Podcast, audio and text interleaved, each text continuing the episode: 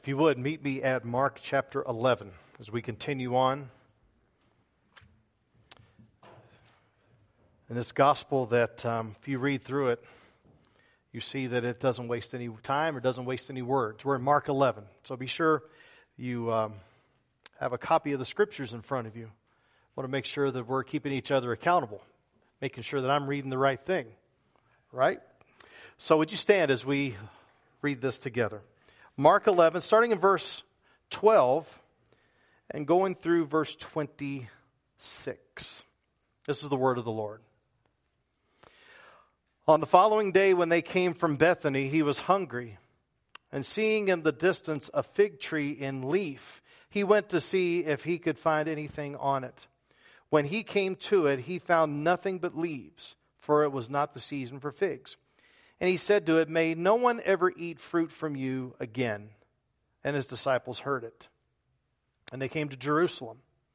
And he entered the temple and began to drive out those who sold and those who brought in who bought in the temple and overturned the tables of the money changers and the seats of those who sold pigeons. And he would not allow anyone to carry anything through the temple. And he was teaching them and saying to them, It is, is it not written, My house shall be called a house of prayer for all the nations, but you have made it a den of robbers. And the chief priests and the scribes heard it and were seeking a way to destroy him, for they feared him, because all the crowd was astonished at his teaching. And when evening came, they went out of the city. As they passed by in the morning, they saw, fig saw the fig tree withered away to its roots. And Peter remembered and said to him, Rabbi, look, the fig tree that you cursed has withered. And Jesus answered them, Have faith in God. Truly I say to you, whoever says to this mountain, Be taken up and thrown into the sea, and does not doubt in his heart, believe, but believes that what he says will come to pass, it will be done for him. Therefore I tell you, whatever you ask in prayer, believe that you have received it, and it will be yours. And whenever you stand praying, forgive if you have anything against anyone, so that your Father who is in heaven may forgive you your trespasses. And some of your versions have verse 26, but if you do not forgive, neither will your Father who is in heaven forgive your trespasses. The grass withers and the flowers fall, but the word of the Lord stands forever. You may be seated. So, as you're reading through this and following along, which I hope you are, um, because when you look at it as well as hear it, there's a, it comes at you from two different directions for you to be able to absorb it all the better. There's some pieces in here that may look very different from how we may imagine Jesus to operate. And we'll look at why he is doing that in just a moment. But you know, anytime we need to look at how something functions, it's always good to go to the one that made it. If you have a problem with a car, then you have a little book that's in your car that you can open up and look to at least know what's going on, maybe able to be able to help you to be able to fix it, or you at least can find some people to fix it that know what they're doing. Whether it's a car, whether it's your body, uh, whether it's a lawnmower, you want to make sure, whatever it is, you want to make sure that you are looking at how something is supposed to function. Sometimes it can be a harmless thing because uh, every so often these reels that come through on Facebook or some of these things that come through on YouTube, um, sometimes we misuse the original design and it's harmless. I didn't realize that when it came to like an oven, there's a drawer that's at the bottom. A lot of us use it for storage, at least we do, but it, it was originally intended to be to, for your food to warm and it be protected. Get it, keep it away from, from Junior or keep it away from the dog. You could actually put it in there and let it cool off and it's, it's not, it wasn't originally intended for storage, even though that's how we, how we tend to use it. That little tab that's on your Coke can. So some of you just pop it and then drink it, or some of you maybe take the, the tab off, but it's supposed to be spun around to put a straw in, to keep the straw where it needs to be. And I, you know, I didn't know that. You know, I was today years old when I when I learned that. It was, it, but that but that's harmless. But if you try to drive a nail in with a banana, or you try to drive a nail in with your fist, that's not how that's supposed to work. And so that can be very, very harmful. And so what Jesus is doing here is giving us um, a parable at first, and then he's showing what the parable is all about. The reason that this sermon is titled, Don't Let the Leaves Fool You, is because when you're looking at this first portion here in verses 12 to 14, you know, Jesus from a long way away was looking at this fig tree that had a lot of leaves. And that looked like that, well, that means that there's something good that's going to come out of this. With where there's leaves, there's fruit. And yet, as he was rifling through the, the, the particular tree, he saw no fruit. And so, what that's going to be is a live action parable.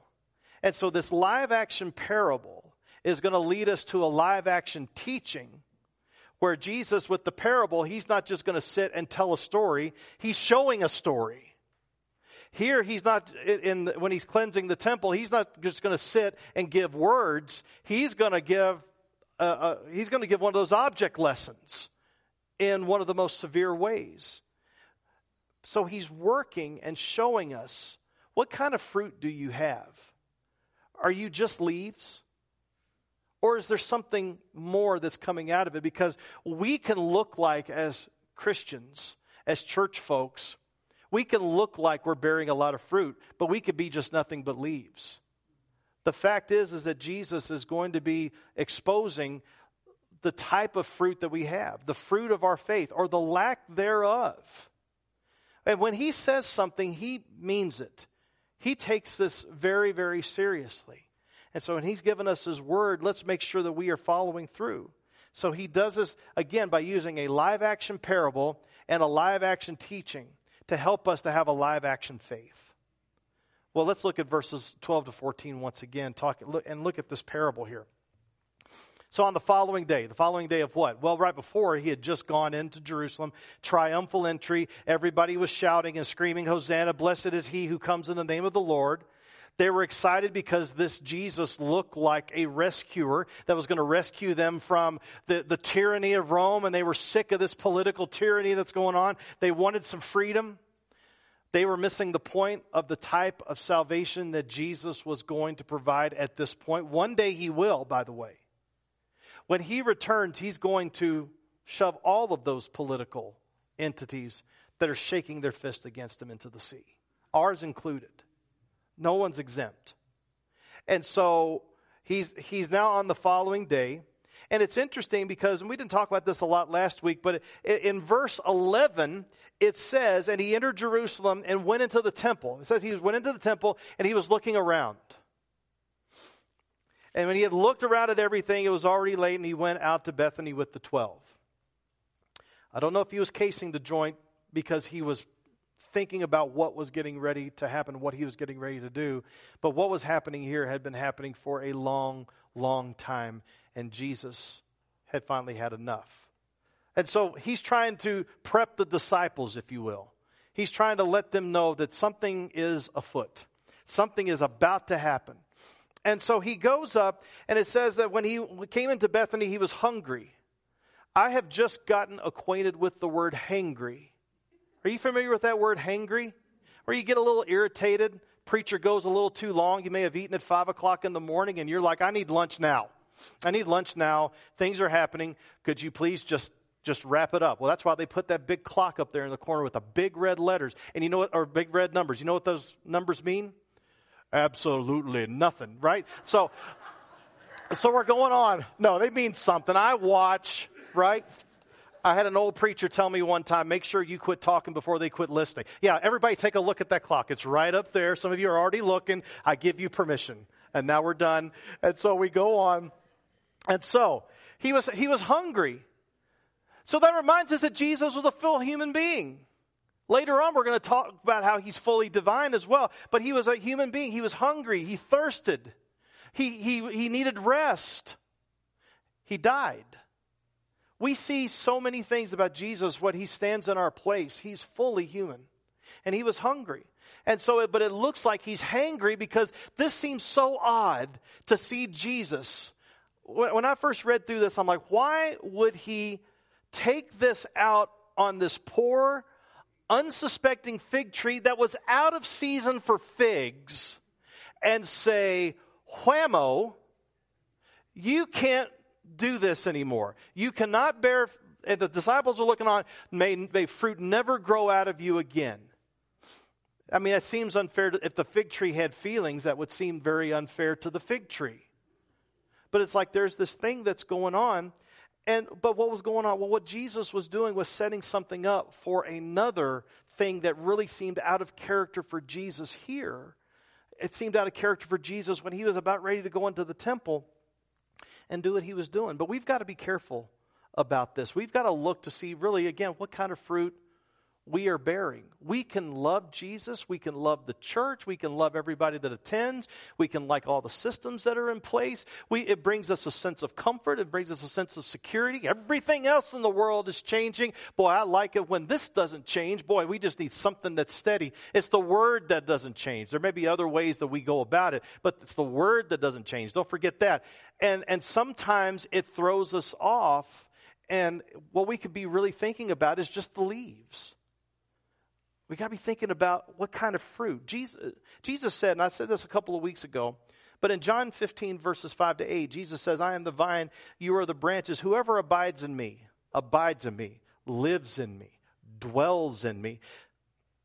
Whoever abides in me and I in him, he it is that bears much fruit, for apart from me you can do nothing. For if anyone does not abide in me, he is thrown away like a branch and withers, and the branches are gathered, thrown into the fire, and burned. If you abide in me and my words abide in you, ask whatever you wish, and it will be done for you. By this my Father is glorified, that you bear much fruit, and so prove to be my disciples. The fig tree looked like it was functioning. It wasn't. It wasn't bearing fruit. And, and in fact, with fig trees, sometimes the leaves stick around long after the fruit. I don't want that for me.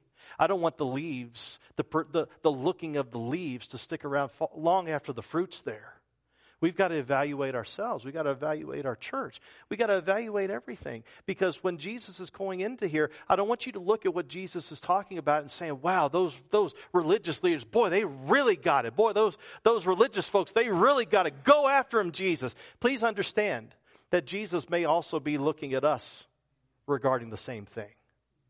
So, what's this live action teaching that's going on here? Well, you look at verse 15, and it says this And they came to Jerusalem.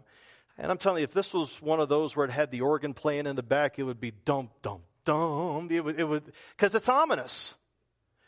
Jesus going to Jerusalem is never a good thing. The disciples know it. He knows it. It's not, it's never going to, it's not going to turn out, at least fleshly wise, it's not going to turn out well. But it had to be done. Jesus kept telling his disciples over and over, I must go to Jerusalem.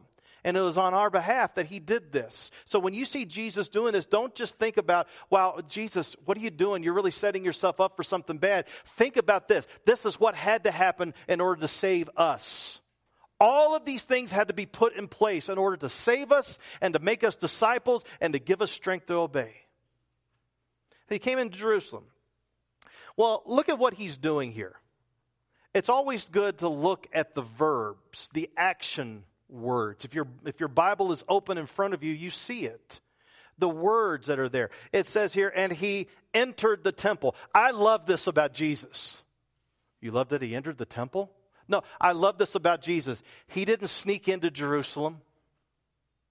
He didn't go in the back door. He didn't sit where people wouldn't see him. He sat, he went in right up front. He went in the front door. He didn't go in unnoticed. He wanted to make sure everybody noticed because he entered the temple and began to drive out those who sold and those who bought in the temple. He overturned the table of the money changers and the seats of those who sold pigeons. Now, why bring out pigeons? Hang on there, put a tack in it. We'll get to that. And he would not allow anyone to carry anything through the temple. So Jesus is serious, just like last week when, you know, when, remember when Jesus, when you're reading through Mark, he would always tell people, don't tell anybody who healed you. Don't tell them about me. He, uh, he would always he would withdraw. Now he's going in looking like a Messiah, getting the, uh, the religious leaders all riled up. And now, boy, if they were riled up that day, whoa. This is, this is like a four alarm fire in comparison to what happened the day before. And so, what's happening here? Well, what's happening here is, first of all, this is not the first time that Jesus did this. In John chapter 2, right at the beginning of his ministry, right after the wedding at Cana, his first miracle, he went into that. But this was on a different level. He did a cat of nine tails. That's significant. He wrapped around a whip with a cat of nine tails, and he went in and started just telling, hey, everybody, get out of here. This is not how my house was intended to be used. Just like the fig tree. The fig tree is supposed to bear figs. The temple was supposed to bear disciples, and all that it was bearing was money, authority. Look at me, the religious leaders were saying. And the fruit had been long gone. They were nothing but leaves. I don't want that to be said of us. I don't want that to be said of us that we're nothing but leaves. But what, what was going on here? Why was Jesus so upset about this? After all, this had been a system that had been in place for a long time. Well, the fact is this was during the time of the Passover. And the Passover, everybody from the known world that were, that were followers of the Jewish faith would come in and they would observe this. This was one of the three great feasts that were outlined in, in the books of Moses. And so they're, they're coming in at the, at the Passover. Well, some of them come from a long way, and some of them were not rich or even middle class, if there was even a middle class back then. You were either filthy rich or you were filthy poor. There was no in between. And so they're coming in, and it started off, I'm sure, as a convenience. You know, so you don't have to take your bulls and your goats and your pigeons for the sacrifices.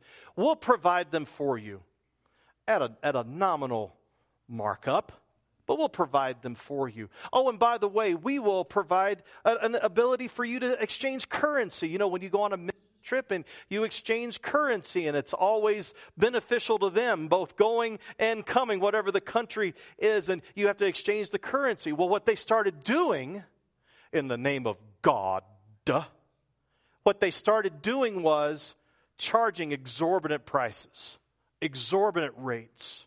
It was disgusting what they were doing. And so when we look at this passage, they are, and, it, and you see the pigeons? If you couldn't afford a bull or a goat, this was like Mary and Joseph, then they do pigeons. They do pigeons. That's for, that was for the poor folk. So they were taking advantage of everybody. If you were rich, it didn't really matter. If you were poor, well, that would start to sting and that would start to stick. You see what's happening? They were being, they, they were starting, instead of thinking about what the temple was supposed to be used for and to make it as easy as possible for everybody to get in, they started using it as leverage to make them look good and to, and to pad their own pockets. They loved that system. They loved the temple. They loved it all. And we can get there as well. We love our system. We love how things are. And sometimes we, we don't want to get to where we're going to make it as hard for people to come to Jesus as possible. We don't want to compromise, but we also don't want to add extra stuff that's not in the scripture, but maybe part of our system. And what I'm saying about this is that Jesus has a live action teaching going on. And when it says that he was scooting everybody out, it wasn't like, hello, guys, would you just please come over here and get out of the way? Thank you. It wasn't like that at all. There, there are thoughts that he was grabbing them and horse collaring them and going, yeah. He was not playing around. Because it, it, says in John, zeal for your house has consumed me. They were taking the temple that was supposed to represent God and started using it for their own preferences and agendas and traditions. You thought I forgot about that, didn't you? But, that, but that's exactly what this is all about. And so he says he starts teaching he's teaching. So everything that he's doing is not a fly off the handle, out of the control. He has, he has a method to his madness here. Is it not written? Well, yes, it's written. Is it not written, My house shall be called a house of prayer for, for how much? For who? What's it say? Say it. All of what? All the nations. They didn't want that. This is our temple. This is our stuff. We don't want those unclean folk coming in. This is our group. Don't mess with my stuff. That doesn't sound like church people, does it at all? You know, Mike Proud, who's our executive director, was talking about a time when he was a, a, pastor in a small church in Missouri, and they started a, they started a ministry for kids, and, and suddenly there were kids that were getting saved, right? Now, that's a good thing. Kids were getting saved. A little wear and tear on the building, sure. Kids getting saved. Families start coming in. He goes to the leadership group, ex- expecting them to be all excited. And you know what they were more worried about? Well, the, the building's getting a little worn, preacher. They're messing with our stuff. They were more concerned about that than they were about people going to heaven. Nothing but leaves. Nothing but leaves. And we all have to search our hearts because the, there was a, a pastor that was there, and it was great because he preached in Spanish. He spoke in English, but that was not his mother tongue. His mother tongue was Spanish, so he spoke in Spanish because he wanted to make sure that everything came off very clearly. His daughter, um, uh, what, what's the word? Translated, yes. words translated. And so the daughter translated, and you know what he ended up talking about? He ended up talking about the fact that there are two different groups that tend to be in a church. Let me tell you about group number one. The C word for many of us is one particular word, but when it comes to church, the C word is change. This is our church, this is our classroom, this is our this, this is our that. Don't mess with it. more concerned about the condition of the building than they are about the condition of hearts, more concerned about the condition of their stuff than they are about the condition of our neighbors, more concerned about all of this. And then there's the second group. The second group realizes that this is not our church, it's God's church. We are just stewards of it. This is not about our kingdom, it's about His kingdom. So it's his church, it's his classroom, it's, it's his this. It, it's not our stuff to mess with, it's his stuff to mess with. And so when Jesus says, My house shall be called a house of prayer for all the nations, that's a quoting from Isaiah 56, 6 and 7. It's, talk, it's directly quoting. It has always been the intention, the intention of the temple to be for everybody all the nations. It had always been that way. What happened though? It got to be where, no, they're unclean, we're clean. They're spiritually inferior, we're spiritually superior. We go to church all the time. They don't go to church at all. You know what? All that's just geography. It's about the condition of your heart. You can be geographically in church and as far away and as lost as a goose. And that's a fact because I would say many of you may have a testimony that could bear to that fact. It's not about geography, it's about spirituality. What's your relationship to Him? Are you, have you gotten to a point where you're in that second group? It's all about God. It's all about Christ. It's all about His kingdom. And it all belongs to Him. I'm just a steward of it. I'm just a conduit of it. Or are you just going to say, well, I'll just do whatever I want. Boy, I, God's got grace, whatever. No, we've got to be obedient to what He has called us to do. He's, we've got to be obedient to what he is saying to this because again the religious leaders they love the temple. We can be ones are you with me this morning? We can be ones who love church. We love church and all that's about church. Do we love jesus? Do we love jesus? Do, we, we can love, uh, love this building but do we love him as the temple? He is the true temple where the glory of God is. You can love the scriptures and not obey it. You can love the scriptures and still be grumpy. You can love the scriptures and still not like people. You can love the scriptures and not love your neighbor.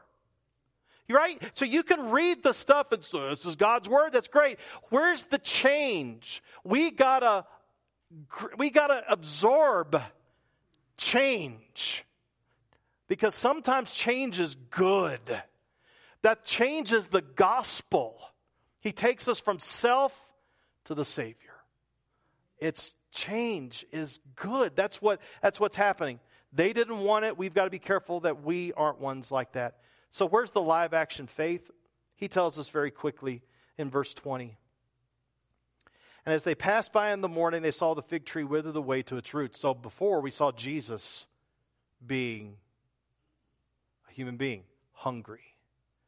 Now we see that Jesus, by his word, withered a tree that was full of leaves one day and now is completely withered the next. That would mess with me if I saw that.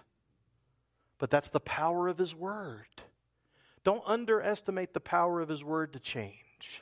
To change you, to change a church, to bring about revival so that all of a sudden now we're not looking at this is how I want church. We're looking at God, what do you want in this church? And then change won't be so scary and so revered and so, not revered, but resisted. Change won't be so resisted. When you have your eyes on Jesus, changes. That's great. I need to be changed. I know things need to, need to be moving and working. I don't want things to be the old way. I want things to be your way. Embrace it. Don't resist it. But we press on. Peter's like, Rabbi, look. it's what? Withered. You see? That's how it is. And what did Jesus say? Have faith in God. I love that hymn. Have faith in God when your pathway is lonely. Oh, my word. Have faith in God. He says, Truly I say to you, whoever says to this mountain, Be taken up and thrown into the sea, and does not doubt in his heart, but believes that what he says will come to pass, it will be done for him. Therefore I tell you, whatever you ask in prayer, believe that you have received it, and it will be yours. I need to take a time out here because I know some of you who are in a bad way right now, or you're in a bad way medically, you're in a bad way financially, you're in a bad way with your family, you're doing this, you're doing that, you're in a bad way, and you're thinking, oh, oh, if I pray to God for what I want, He's going to get me out of it because I believe that He can do it. Oh, is that what it means? Here's the thing God's will for you may be for you to be in that thing right now to teach you some stuff. I guarantee you I'll just give you a concrete example. At my previous church, I'm going to be going there about three weeks, getting caught up with some folks preaching at their homecoming. It's going to be great. I'm warning you, but Wynn's going to be preaching, and it's going to be fantastic. Please come. Uh, I know you will. But he, when I was at my previous church, we were talking about prayer and corporate prayer. And I said, when is the time that usually the church begins to pray the most? And there was this elderly lady who was just shy of 90, and she raised her hand. When things are going bad, right? Hey, when there's a lot of money in the bank, and there's a lot of people coming, there's a good spirit in the church, and, and everything is going the way we like it and all that, we may not pray as corporately because what's to pray about? Everything's great.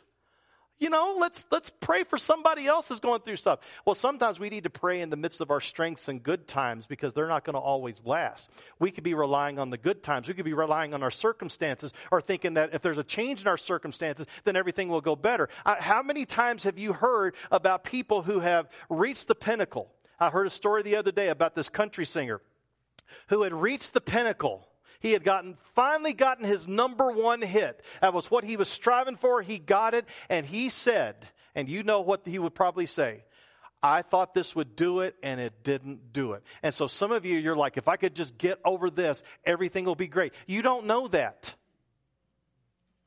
God may have you right now, and I believe He does have you where He has you right now, to try to teach you something about you and also to teach you about how to rely on Him.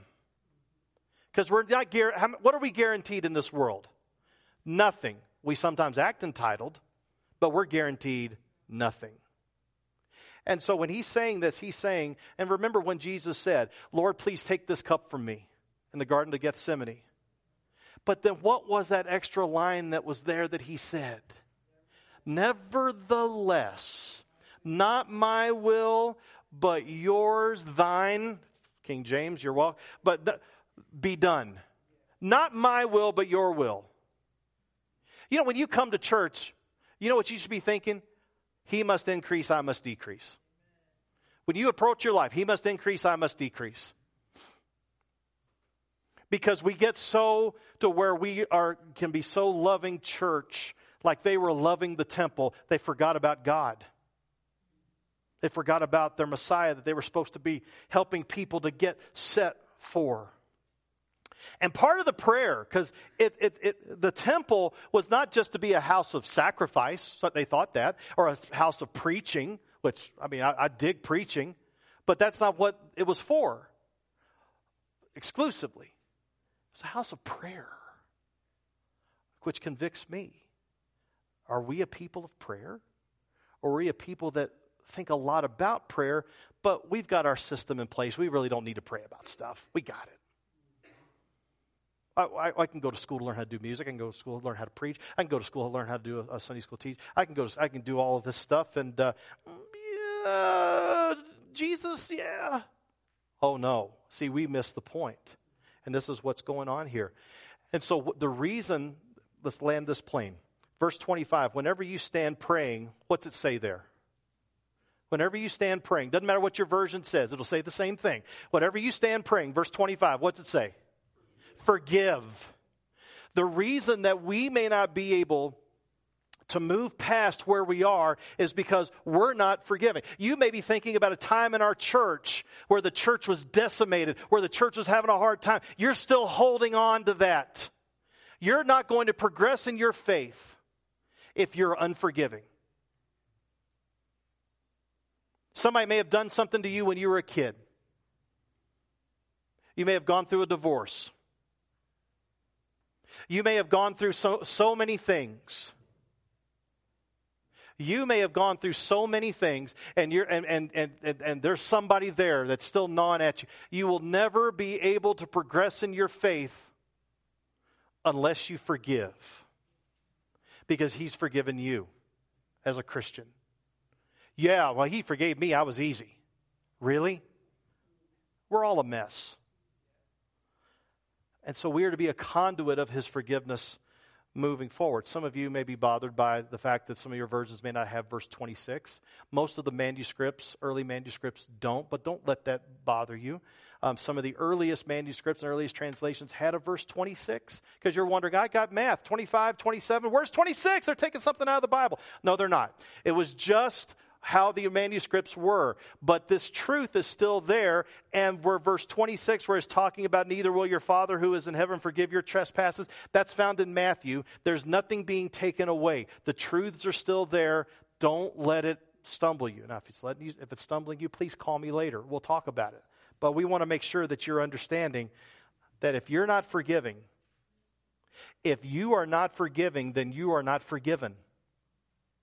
That's what it says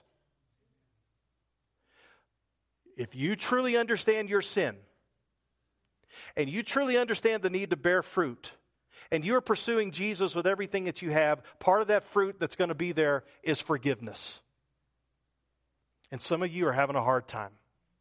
Law of averages. Some of you are really having a hard time forgiving. And believe me, I know exactly where you are. And probably when I get home this afternoon, God's going to remind me of some things that I need to handle. We're all dealing with some stuff. But I'm telling you, that we need to make sure that when we are being a people of prayer and being a house of prayer, we can't just pray sanctimoniously, Lord, I thank you that I'm not like that guy. Thank you that I'm so great. We got to dig in and find out, let's get all that stuff that doesn't belong out. And part of that's going to be unforgiveness. Because that the Jews in the temple could and the religious leaders could not extend forgiveness to the Gentiles.